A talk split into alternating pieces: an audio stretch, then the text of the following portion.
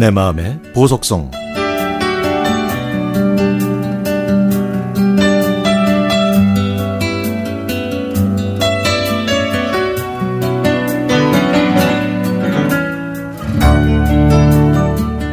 퇴근 시간.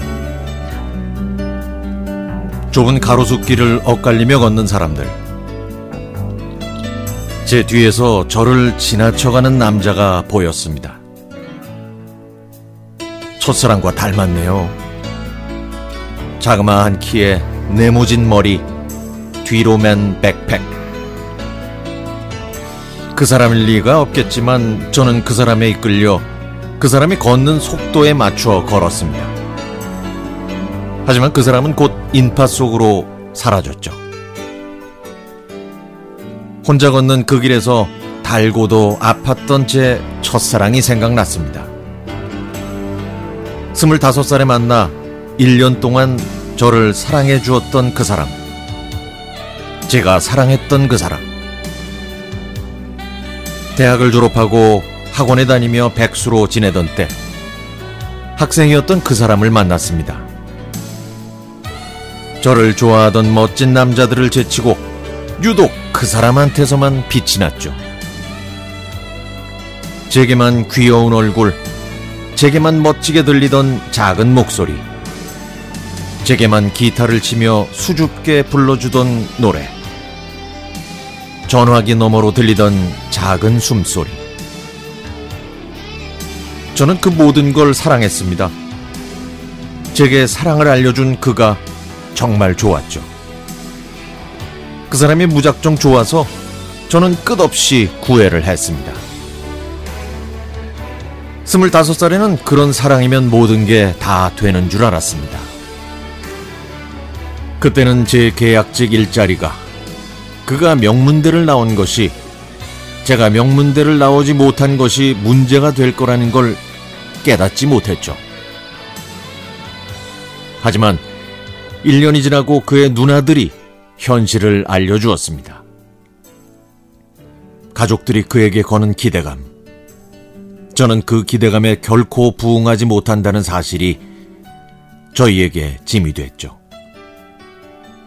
저는 계약직 일자리를 그만두고 그에게 더 다가가기 위해 대학원에 갈 준비를 했습니다.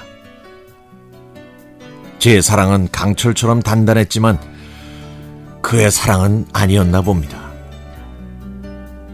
저희의 작은 다툼은 결국 이별의 씨앗이 됐죠. 저는 견딜 수 없을 정도로 힘들었습니다. 그의 집 근처에 가보기도 하고 전화도 했지만 그에게 갈 수 있는 다리는 늘 중간이 끊겨 있었습니다.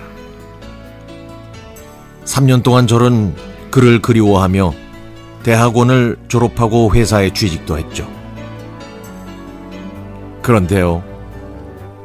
그런데 몇 년이 지나서 우연히, 정말 우연히 지하철에 앉아 있는 그를 본 순간 숨이 멎는 것 같았습니다.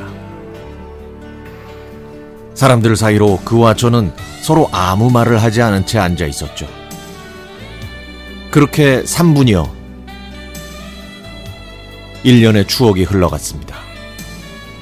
저는 그를 향해 웃고 싶었지만 웃지 못했죠. 그는 제 눈길을 피하고 싶어 했지만 저의 끈질긴 눈길을 오롯이 받았습니다. 3분 후 정차역에 도착하자 제 마음은 쿵쾅거렸습니다. 제 발 뒤꿈치는 당장이라도 그에게 뛰어갈 준비를 하고 있었죠. 하지만 바닷물 빠지듯 사람들이 빠져나간 그곳에 그도 사라지고 없었습니다. 파도에서 떨어져 나온 포말이 순식간에 사라지듯 그도 사라지고 말았죠. 덜컹거리는 지하철 안에서 저만이 세상의 모든 정적을 느끼며 저는 제 목적지로 실려갔습니다.